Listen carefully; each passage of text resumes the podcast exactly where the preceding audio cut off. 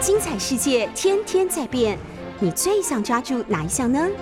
跟着我们不出门也能探索天下事，欢迎收听《世界一把抓》。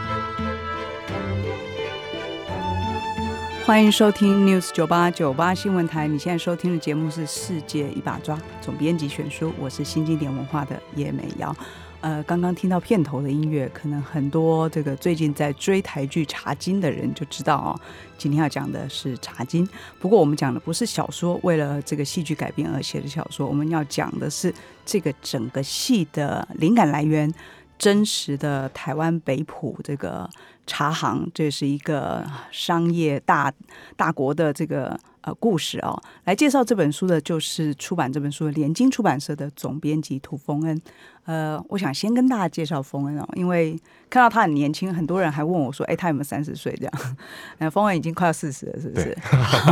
三十好几， 因为涂涂峰恩过去的这个历史非常的丰富、哦，所以很多人会以为这个他到底是几岁哦？他念完这个台湾历史硕士以后，应该是去了哈佛念东亚系的博士，对然后这个读过两年，据说你读过两年的管理学院，我进大学的时候本来是念管院的，后来发哦现对这个商从商没有什么 太大的兴趣。对，但是转到但是文学你院后来的历史研究其实里面也有很多跟商业有哎关的是事情，对。啊，丰恩其实还出过一本小说、哦，叫《救命：明清中国的医生与病人》。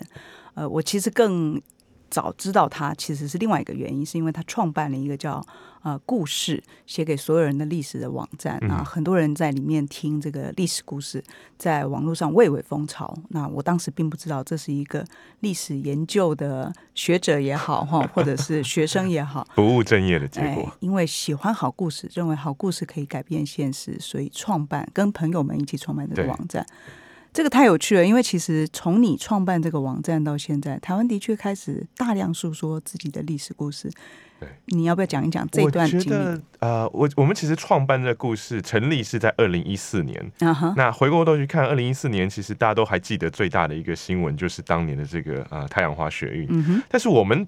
其实，在筹备这个网站的时候，跟那个学运一点关系都没有，嗯大家都会误会，因为这时间上的关系，都以为以你为说我们应是应运而受了那生，个 对受了那个影响，其实完全不是。在在那之前，我们反而是因为这个 这个这个这个社运，所以我们整个啊、呃筹备的时程都延宕下来，因为那个那段时间其实大家精力都在那边。嗯那，我们等到这整个事件大概尘埃落定之后，大家比较这个平静下来，是那我们才有一点这个大家有时间，我们也感觉整个社会有个兴趣。嗯嗯就对于台湾的历史，其实当时我觉得，二零一四年开始，不只是对于历史啦，嗯对于各种知识、社会科学、思想嗯哼啊、突然间都有很大的兴趣。嗯那我常常都会讲，或者说觉得说，这个其实是呃每个社会都会面对的状况，嗯就是那个运动其实只是一个表象。嗯哼那那个运动背后酝酿着，其实台湾社会有内部有很多的分歧，有很多的焦虑，对于未来的不确定。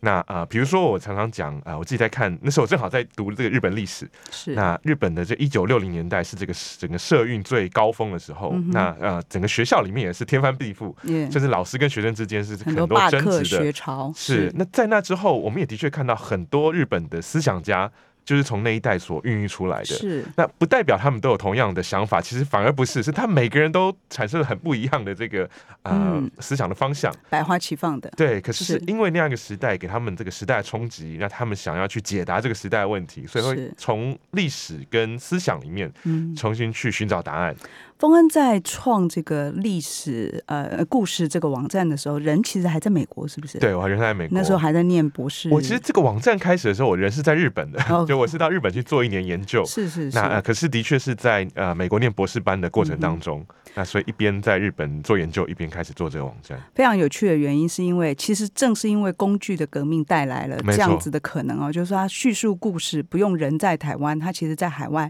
靠着一个网站哎把很多能量集合起来。呃，今天会邀他来，其实是因为去年开始，丰恩进入了。老招牌的出版社联经出版社啊，联经出版社的确以人文社科甚至于学术类的书著称哦，所以丰恩去其实我觉得是如虎添翼啦，这个是让公司也有一种新气象的感觉。然后你们今年就刚好碰上了很重要的这本这个台剧风潮，今年从年初到现在有各式各样的台湾历史剧哈、呃，包括这个《天桥上的魔术师》也好，或者是《斯卡罗》也好。可是看到《茶经》的时候，我真的是坦白说，我觉得非常非常喜欢哦。我喜欢的原因是因为它贴近所有人，嗯然后它让这个它让故事的精致度很够，但是又回到一个跟呃台湾现现状况你都能够 relate 到，你能够感受到。比方说，我曾经有大概十年的时间住在桃园龙潭，嗯哼那那是一个客家为主的，虽然它也有很多这个军工教人员啊、嗯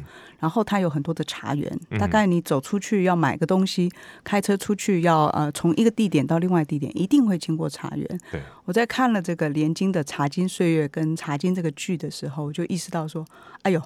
原来我住在当年的江啊，这个江家的这个势势力力范范围围之内哦。呃，要不要先说一下，就《茶经岁月》这本书，我知道好像是十月、十一月的时候刚刚出版嘛。十一月，我们11月其才实出坦白说，我们就是赶着这个戏啊、呃要同步推出。是，也就是说，你看剧的，有人会以为是一样，其实当然是完全不一样哦。因为江家的人希望不要把家族的就变成是一个影射故事嗯就不好了，他希望用这个点来开启，所以后来这个另外找了黄黄老黄国师、华嗯黄国华老师对编剧哦，因为他比较多的这个经济史上面的历史背景。对，但是你真的要知道江家当年，包括江家的洋楼、江家新的洋楼这样子的故事的话，你要回到《茶经岁月》这本书，好吧？那冯恩，你就来跟我们介绍一 下。这个书的原曲很有意思，就是像刚刚这个美瑶总编提到的啊、我们最早其实是跟这个茶金的制作团队汉朝影视啊、嗯在合作，就是说说希望有些合作的机会，包括说啊、介绍一下汉朝影视是他们这几年来其实拍了非常非常多厉害的台剧，嗯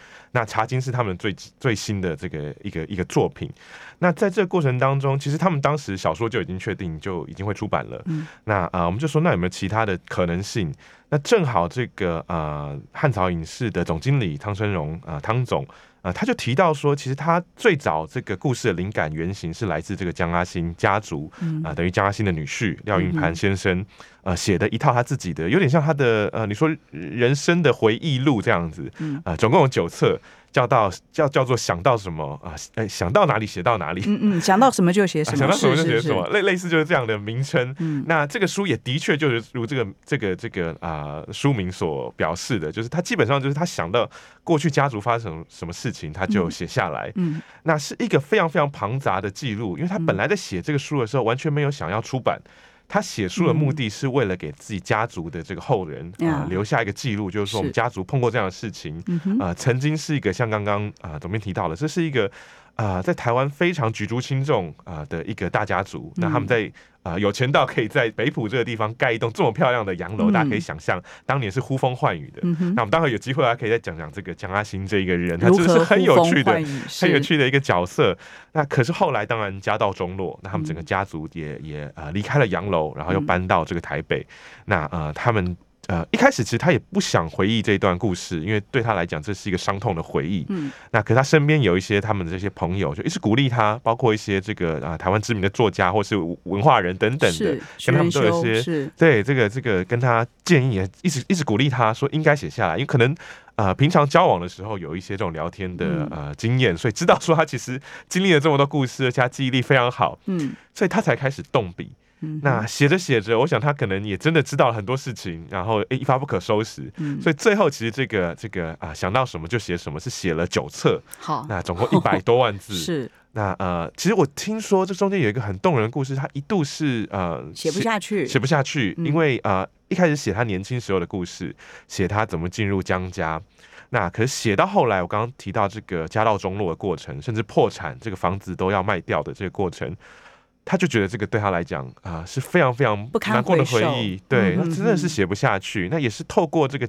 啊、家里人不断的鼓励他，嗯那他也中间其实一度停笔，就真的就停了。那、后来才写下来，所以我们其实也是非常感谢这个廖印潘先生，他已经九十多岁了，嗯他现在精神还不错。我他们今年九十四岁，对不对对？嗯他们那个呃，大家如果看茶经的这个这礼拜完结篇嘛，所以嗯后面有一个纪录片，还有去特别访问他跟他太太是。那啊，九、十多岁，然后他还是精神抖擞，而且非常有品味。我觉得这个、 他们夫妻两人就嗯没看错，得出太来太是是弹古典音乐 的，嗯看得出来，感果真是大家族出身的。是是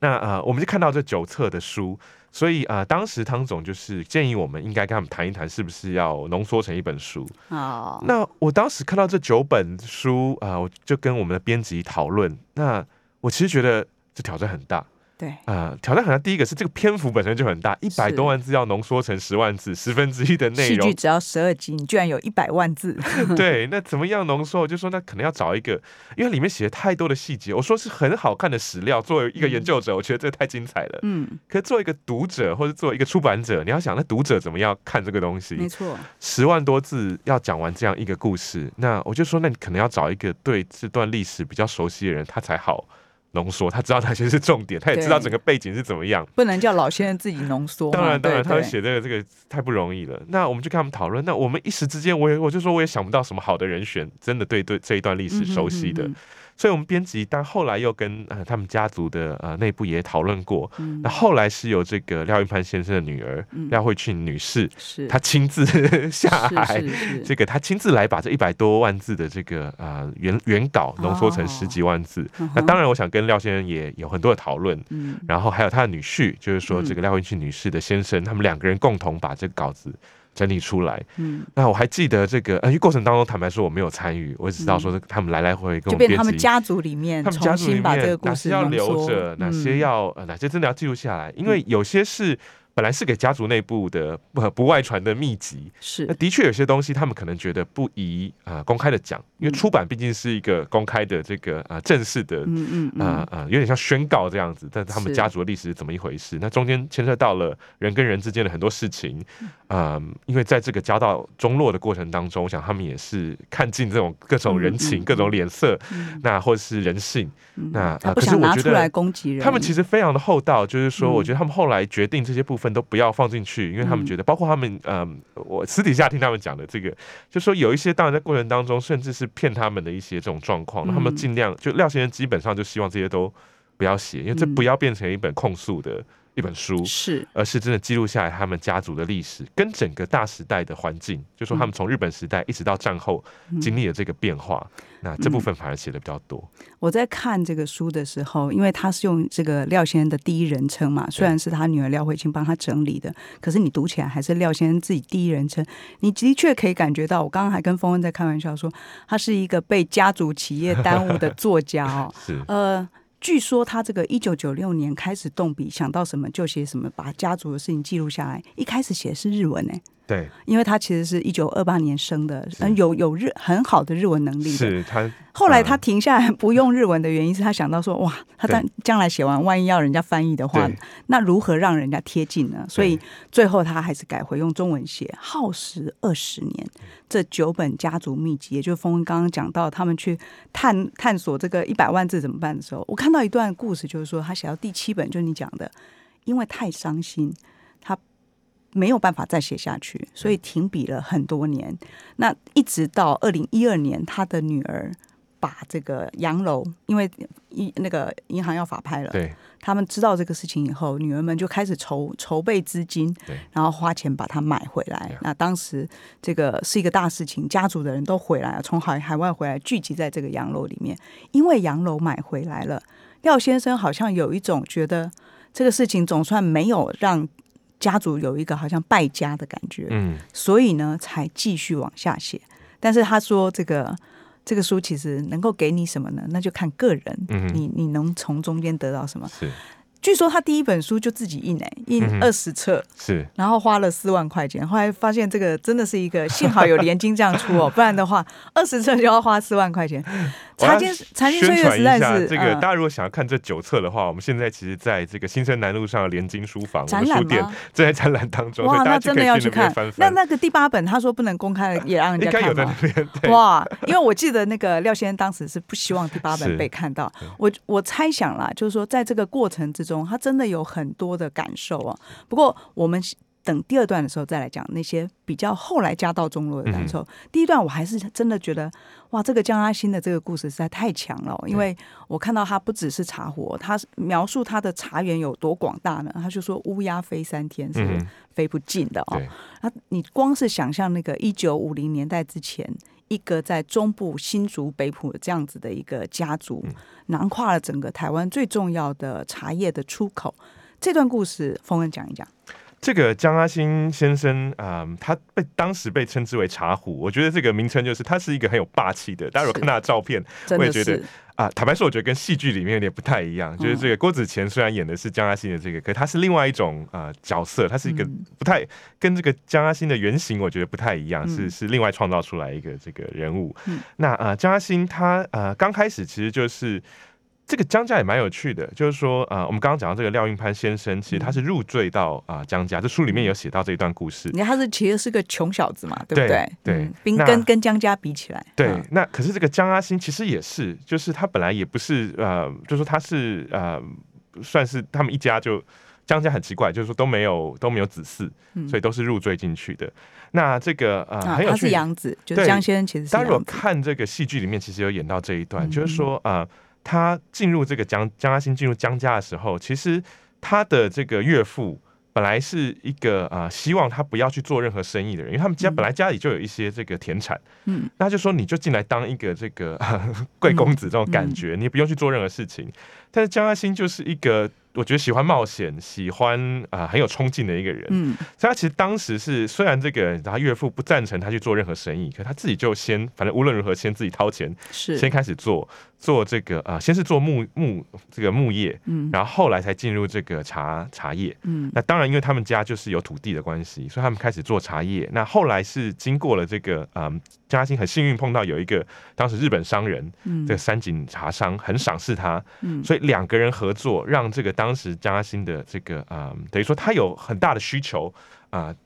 茶叶外销，嗯那他就在茶台叶湾王国才起来的，对，茶叶王国才起来。那这过程当中，就是跟跟这个日本的整个啊、国内的对茶叶的需求很有密切的关系。嗯那当然也是因为这个嘉兴先生，其实自己我觉得很有生意头脑，很霸气，嗯很很眼光很开阔。嗯，那他不断的扩张，因为他觉得这个反正需求很大，他怎么样扩张这个产能都可以被消化掉，嗯所以他不断的扩张。然后在过程当中，我觉得他也另外去投资了很多不同的这个产业，嗯他什么都想尝试。嗯哼，那甚至到，大家其实看剧里面也有演到剧里面这是一段，投资化肥嘛，对嗯，那可是包括他呃，这个新竹客运，他也曾经嗯担任是这个是新竹客运是的董事长，或者他有很多不同的产业都在其中，糖糖厂厂也在等等的其中，所以呃，扩张的非常大，所以才会一度这个他在这个北浦这个地方真的是呼风唤雨，我这样讲。嗯嗯嗯那可是他又是一个，我觉得对于一般这个嗯，包括他的下属也好，跟他这个做生意的茶农也嗯好，非常啊、关心这些人生计的一个人。是他不是一个纯粹的商人。嗯这书里面有一段讲说，这个他到底是一个商人还是慈善家，就从他这个女婿的角度来看，是因为他有时候会做一些好像违反商业常理的事情，比如说这个戏里面其实大家有看到，就是他在收购这个茶叶的时候，嗯它基本上一般你做生意，你对于原料的供应商，嗯呃一定是尽可能 能压压压低对，成因为本就你压要低成将本本。求利嘛，对，那那对于这个反而来啊、嗯这个买家是你看呃尽可能提高就提高，是但他反而是对这些他的这个原料的供应商，他是觉得因为要照顾这些人，茶农们哈对茶农们，所以他不太愿意去砍他们的价格。嗯那啊、呃他能收购尽量收购。那这戏里面完全就有演到这一段，嗯嗯这个是真实的这个过程。嗯那反而是这个呃廖先生他后来呃，因为他成为他们家的女婿，是然后也进入这个这个呃茶叶的经营之后，他自己这个廖先生是呃台大经济系毕业的。嗯嗯所以他是有一些这个做生意的头脑，那他觉得这个违反经济常理啊，是所以他其实是呃有点反对这个事情的。嗯哼可是哼江阿新作为一个这个地方我觉得呼风唤雨的有利人士，嗯嗯嗯他完全觉得他应该要照顾这些茶农，因为茶农很辛苦，嗯那呃，而且这牵涉到其实战后的一些状况，包嗯括这个、呃建股商农，类似像这样的一个状态的时候，嗯哼他觉得他有义务要照顾他身边帮这些助茶他农们。是所以这是一个很有很有义气的一位商人，你可以看得到，在那个电视剧里面，其实是由这个呃江爱新的女儿啦，就是这个江呃张，她她在里面改名，这个叫做张张艺兴张艺兴哦。呃扮演这个廖 是廖先生这个角色，但事实上你在书里面可以看到，这些比较从这个经济逻辑来思考的事情，多半是廖先生做的。对，那但是因为岳父在当时就是江先生当当时等于是一个非常呃有霸气的人嘛是，他是董事长，所有事情其实是由他来决定对的，所以这个冲突其实是在书里面也可以看得到，是非常精彩的。对嗯，他当时被这个啊找进去，就入赘之后，本来是在这个啊、台湾银行上班。嗯，高雄那呃的台湾银行那是，呃，我刚刚也提到，因为他是台大经济系毕业，这当时也算是真的是高材生。嗯，那呃也非常呃工作，当然也非常努力，也非常有能力，嗯所以他其实跟他太太就是这个江嘉欣的呃嗯这独生女，一度夸下海口说她将来的这个目标是要作为台湾银行的总经理的。 是她有这样一个梦想，那可是入赘之后，这个江嘉欣后来就啊、呃透过各种方式要她回来家族帮忙。嗯那她本来觉得说她对茶叶其实完全不懂，她怎么经营这个茶茶的生意嗯啊、完全不懂。她纯粹就是说有一些当然这个经济学的训练的背景，嗯啊、但是就这样投入进去了，嗯所以跟这个戏里面有有一些类似的地方，就是说他因为这个关系，所以开始经经营，但一经营就发现说，因为以前真的太好了，顺风顺水的，是所以这个江嘉欣他的这个岳父，这个公司的董事长，当然就是非常的霸霸气，非常豪气，嗯那可是相对来讲就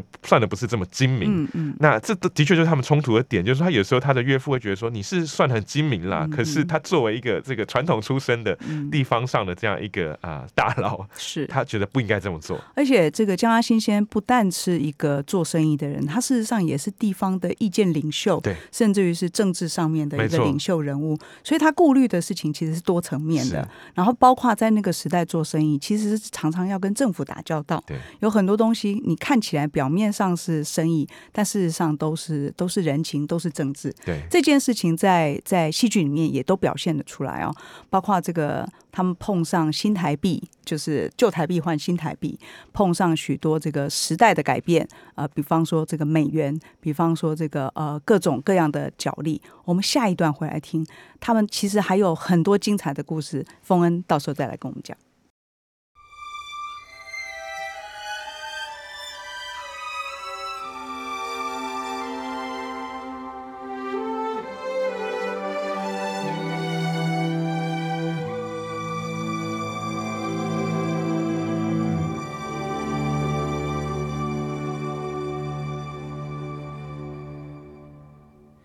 如果交浅眼神，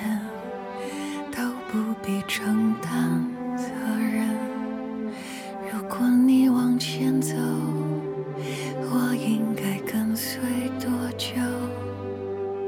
如果时间足够，足够你说一切从头，我不想做。乐观的人。欢迎回到 News 酒吧。你刚刚听的这首歌是《茶有此人》，是葛大为作词，陈建奇作曲，魏如萱演唱，也是《茶经》的主题曲啊、呃，再次推荐《茶经》，真的非常好看哦，在公视应该是 Netflix 也也也在播吧哈。呃，这首歌的第二段还出现客语版的唱段，你可以看得出来，《茶经》的制作团队对对所有的细节都非常的讲究哦。不过我们这一段还不是要讲剧，最后一段我们再回来讲剧的事情啊、呃，因为这剧其实是来自于一个非常有故事的家族哦。这个家族呢，最后有一本这样子的记录型的书哦，叫《茶经岁月》，在联经出版。我们请来联联经出版社的总编辑冯恩涂冯恩来跟我们聊哦。呃，我想先问涂冯恩一件事情啦，就是你应该也看过不少这个跟历史有关的改编哦。嗯要把历史变成一个剧，其实最难的东西就是你要从里面去找哪些为核心。对你在看《茶经》的时候，在你还没看剧之前，嗯，你看了这个故事，你当时觉得哪一段是最应该入戏的？哦，我倒是没有真的想过这个这个事情耶，不过嗯我刚刚好像还没讲到一段是说啊、我们当时找呃这个呃作作者跟他的女儿，嗯啊、把这个一百多万字浓缩成一本书，那呃过程当中我没有参与，可是后来我就拿到了这个稿子。嗯然后呃，我编辑就说：“那那决定一下，是不是真的要出？就是他们是花这么大力气。”然后我一看，我就非常的震撼，因为我觉得真的太好看。嗯这好看就是说，他真的是用他个人的故事，可是里面牵涉到了很多事，包括我自己学历史，甚至我花了一点时间读了台湾历史，嗯都不太知道啊、呃从当然日本时代开始，呃的的这个茶台湾茶叶的发展，到战后这样一个起落的过程。嗯那他用一个他们家族的故事，可是同时带到了一个整个台湾啊、呃等于经济的。呃，兴起到衰落，或是一个很大冲嗯击嗯嗯变化的时代，那把这样一个大的背景也带出来，那其中也牵涉到了，其实它不只是台湾的故事，就是它呃家族当然呃会兴起会衰落，或者这个台湾的茶茶叶会这个呃兴衰，是有一些呃国际环境的背景在其中的。嗯所以就他从一个个人呃里面有很多细节很有趣的故事，我们有时间的话可以也可以聊一下。但是除了这个个人的故事，人跟人之间的故事之外，它有一个大的背景在后面。嗯我觉得这是我作为一个学呃历史的人，我们啊、学历史就是现代的这种历史学，常常都是比较。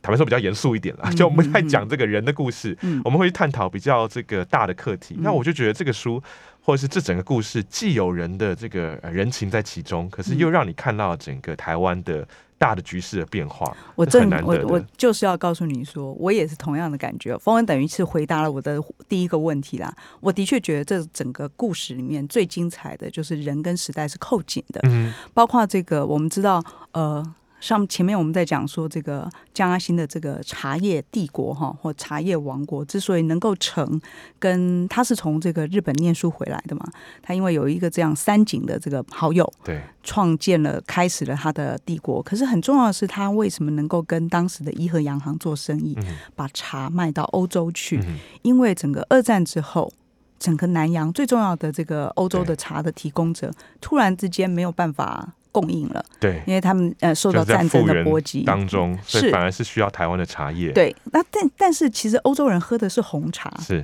呃，照理说还是阿萨姆那种大叶的茶，就是南洋所产的茶，才是主要供应商。所以等到他们的生产力恢复以后，也就影响了江阿新家在这个茶叶对外的对外输出的这一。我觉得这个光是个人跟时代的交织这样的故事，能够拍得出来，能够掌握出来， 或者说在书里面你读的时候会觉得哇，这个时代的起伏，你个人根本没办法抵抗是。，我就觉得这个故事很棒。对，其实当然有啊、呃有有有这个大的时代环境背景，但回过头来讲，它的确又扣回到包括这个江阿新个人的个性。这书里面有很多小细节啊，我觉得他的确就像呃苗总编一开始讲的，这个作者是一个被被家族事业耽误的这个作家。那呃，比如他会描写这个江阿新先生，其实他喜欢骑马，嗯，那呃，他甚至因为就很好，就是你可以想象在那个年代骑马，感觉是一个贵族贵啊，族是事业的是感觉。是是，那可他一度这个因为骑马差点要这个这个呃丧命，然后他后来就啊。呃自己不骑马，但他还继续会去看赛马这些事情，嗯哼就很有趣。这是一个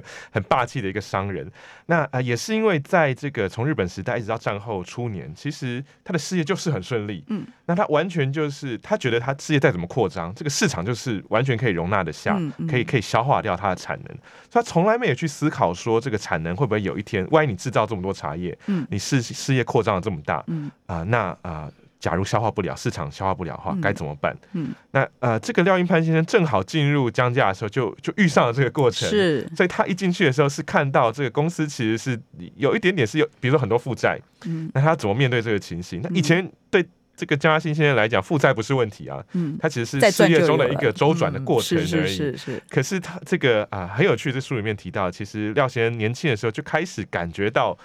台湾的茶叶好像必然会碰上一个大的呃危机，因为他知道这个世界局势是这样的。嗯嗯那后来当然被他不幸严重，就是说嗯刚刚提到这个战后局势的变化，那也包括当然呃江家自己事业本身的一些体制的问题，像嗯刚刚提到的这个扩张啊太大了，扩张太大，等等，然后或者说嗯他们成本也不太控制啊、那这些问题都导致了后来其实一系之间破破产，让他们是其实非常非常的痛苦。呃，我我在看故事的时候，还发现有一段这个我其实不是很熟哦，就是关于什么新台币跟这个旧台币嗯哼。兑换。那但是看到有一段，你其实戏剧里面就有交代，就是他们发现他们去借钱，嗯哼，然后借钱以后，后来这个外汇就是你你本来一块钱换七块钱，啊是后来一一块钱换十四块钱对，后来一块钱换七块钱对，马上就损失一半对。就你借来的钱，等你要还的时候是 double 了。对，那这些事情都不是你个人当时能够预料的能够控制的。那对当然啦，做生意我们现在知道说，你也不能不料，你不能只是风看险管控也对是对很重对，你要。要长期能能够看到趋势，能够看到问题所在。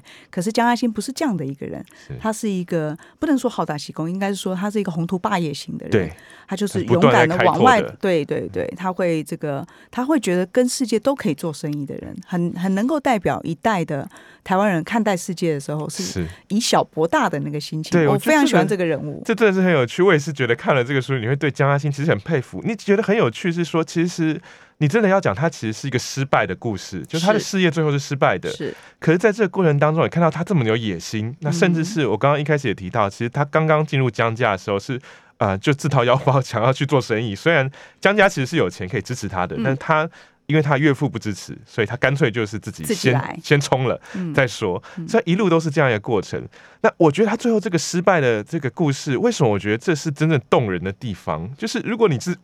一个很成功的故事，它 就是一个没 错，我伟人们就传只是记看了到别人赚钱而已，对不 那对？就你其实不会那么动人，或那么是有，呃包括它成为一个戏剧，也不会有那么多戏好说了。它就嗯是嗯嗯因为他也许幸运，他能力很强，这种这种 成功人物的嗯访谈而已。但正因为有他这样一个失败的这个呃经历，嗯那当然我觉得说这最后是他们江家又把洋楼买回来，所以大家故事也比较圆满是没有嗯是错。但是我觉得这也是有一点点回应到这几年，我觉得台湾在做台湾的戏剧的时候，我自己感觉啦，就是有时候也太急着讲台湾的故事，而且是讲一个台湾很伟大或是美好的故事，嗯不太愿意去面对历史，本来就是有很多的起起伏伏，很多的黑暗苍巴的哼部分。嗯哼嗯那这就是为什么讲，我其实非常非常感谢廖先生跟廖家他们最后把这个后面这一段也写下来哼，嗯是不是只是讲一个呃，你说成功兴起或是嗯哼家族的故事而已，而是他真的就是面对说台湾这个台湾这些年来历史里面的确就是有很多挫折、嗯挫败。呃，身不由己的地方，嗯哼你如果不能把这个地方写出来，那故事就不会感动任何人，那就是自己在做宣传而已。我在看那个廖先生讲到，有一年他们因为欠钱哦，就是呃等着一笔钱啦，六万块，然后因为知道会有十万块进来，他们那个时候在做香菇干是，那才能够付材料费，才能够付工人钱对。结果没想到，这这个他们台北这边传来的消息，就是说报关行这边嗯他们委托的一个常年信任的朋友，其实一直积欠牌嗯、报关行牌照嗯的这个钱，所以呢，整个钱就不翼而飞，就没钱了。是没钱了以后，他们其实反而要去找人借钱。再看到廖云潘先生有一年写到说，除夕，我记得应该是一九六五吧。嗯哼，他说除夕夜的时候，他其实人家都在家里吃团圆饭，对，他一个人在新竹县政府附近的一个小诊所，对，就在里面等人家，等人家这个医生给他一笔钱，他是岳父给了他这个台泥的股票，嗯让他去换二十万 Yeah 这二十万才能够回家。哼，对，过年，对所以我们说年关，在廖先生的眼里或者在他回忆里面，他是有十一次的年关很难过很的难。那我们真的很难想，我们就说过年的时候，呃，少花一点钱，吃的简单一点。可是对做生意的人来说，年关没有办法过，其实就是有一大笔钱，你不知道要去哪里对，找，我也记得那个场景让我印象很深刻，啊很动就是说人，是他说他吃年夜饭，就是真的啊、呃年夜饭吃到一半，年就过完了。就是说，本来一般人嗯是啊、呃这他说以前农闲时节就是这个时候，反正大家早早吃年夜饭，然后早早休息的时候。嗯嗯嗯可是他们竟然是到最后，他回家已经很晚了，所以吃饭的时候几乎就已经快要除夕就就快过结年束了。对对对那。他就说这个是一个非常让他印象非常非常深刻的，所以你就知道廖先生在场景写他这个整个呃这个回忆录的时候是是多么的这个情感澎湃哈啊、回想他说是不忍回想，但是我觉得当然这个故事整个到后来有一个让人很动人的结局哦，他的女儿吧，哎，就是江阿欣的有一个女儿就说到说他们所有的女性这个集结各种钱，然后把这个洋楼买回来以后。他们就觉得这整个江家的茶金岁月故事是一个回家的故事，是哦，我觉得这个很棒，就是说，其实家道当然没有办法再像当年的这个茶壶时代了，可是毕竟大家都回到家了。对原来这个父亲，呃，这个江阿新的女婿或者家人们觉得心有所痛的这个失去的洋楼，好像就是代表了他们这个家族没落哈。楼一买回来，仿佛就灵魂就有那个回去的地方，对，连这个好像对祖上也有了交代。这个故事就是茶金岁月，你不管看戏也好看书也好，我觉得都会得到非常大的满足。这不只是一个个人的故事，这是一个时代的故事，回家的故事。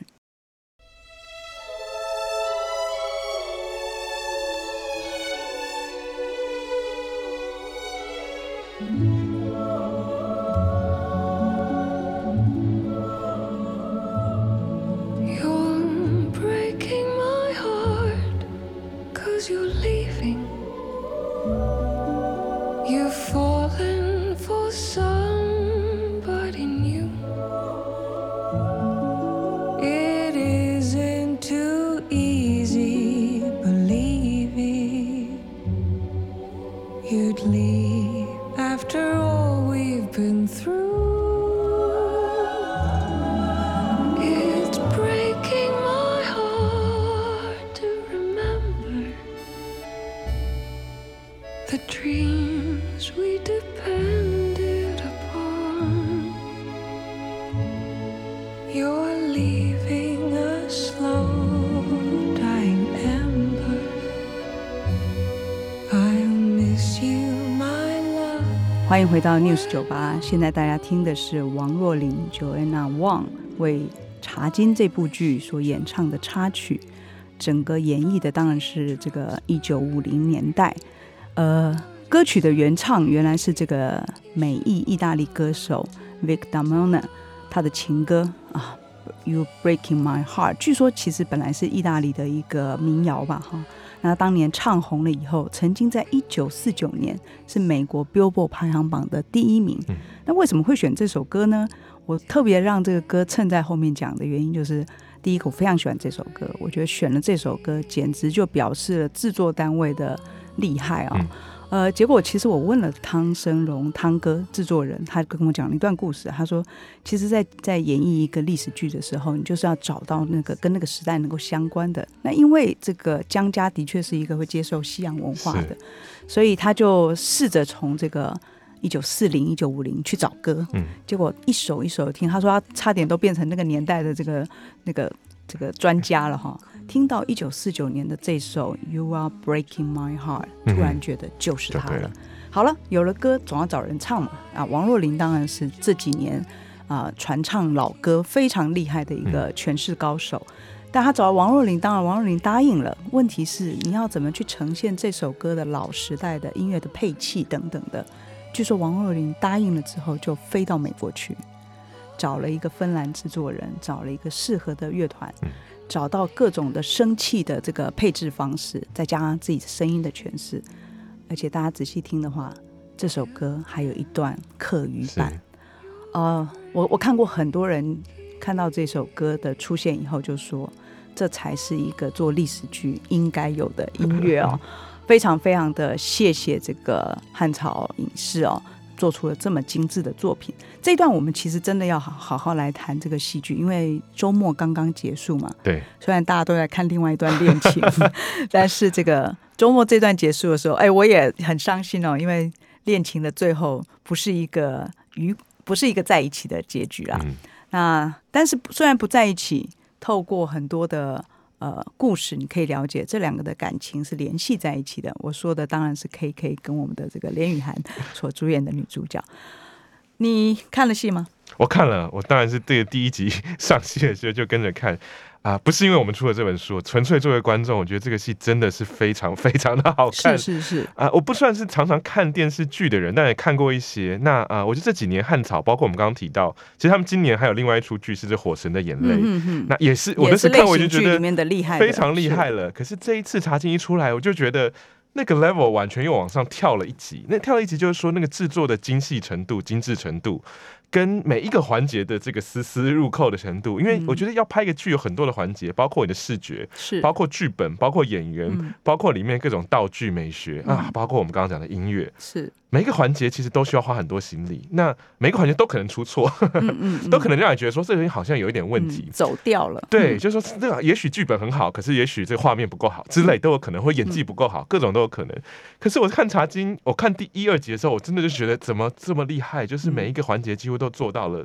几乎是一百分。包括开场的时候从印度下手对这件事情，我这个是就我觉得得很有趣，很这有完全出趣乎。我的意料。是就我知道这个故事，可是我一开始有点困惑，说为什么这个是是嗯为可什是么是汤谁生为什豪么要在外国呢？ 对对对，这到底是什么？可是嗯后来当然就慢慢他那个剧情就带出来。那我觉得这很不容易，就是呃，因为我们刚刚讲了这么多环节，都很容易出错。那更难的，我觉得在于呃，我当然看了一二集，然后继续往下看。你其实有时候看这一二集，你会有点提心吊胆，因为你会担心说前面预期。这么高，嗯后后面面接不嗯接得起来？是包括说到了结局，有时候这个结局就是前面可能都不是很好，结他们局叫收烂不回尾来，，对不 对？哈，都有可能。可是我完坦白全说，没我还有没有看到结局，完成度非常高，这个 就是完成度劝劝你一定要看这样。 哎，你今天晚上不是要跟人我家就对赶快谈再吗把？结局看完，我要是看是到是对，那嗯，我我听说这个江家当时说好，你们可以改编，就是他们其实考虑了很久，本来其实是有点担心的对，但提出一个要求，就是说你改编我们家族的故事没有问题，但是你不能据实，嗯，也就是说你要把人物都改掉。所以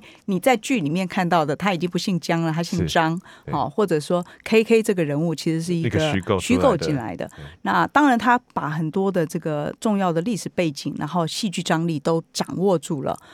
呃，我我自己特别喜欢的就是说，他用一个女性的故没事错，那用一个女儿的故事。其实他真正的江嘉欣的女儿并没有帮他做生意啦，是但是他用一个女性的故事，很能够让这个时代的呃看看戏的人代入，对，就是你会有一种我好像在帮这个想要帮这个家族做一点什么的感觉。呃，另外还有一件事情是这个呃，就是说编剧嘛，就是这编个剧徐彦平百分之九十五的这个整个情节架构都是他来由他来做做的。对那当然，我们前面也有提到，就黄国华先生其实是作为一个顾问算是顾问吧嗯，这就在跟财经金融方上面面、的国际金融上面的顾问。那整个剧本的完成度，我觉得是非常的高的哦。那其他当然就是制作上，我我想听听峰恩，就是说，就你看到的几集里面，跟你知道的这个书里面，有哪几场戏你特别印象深刻吗？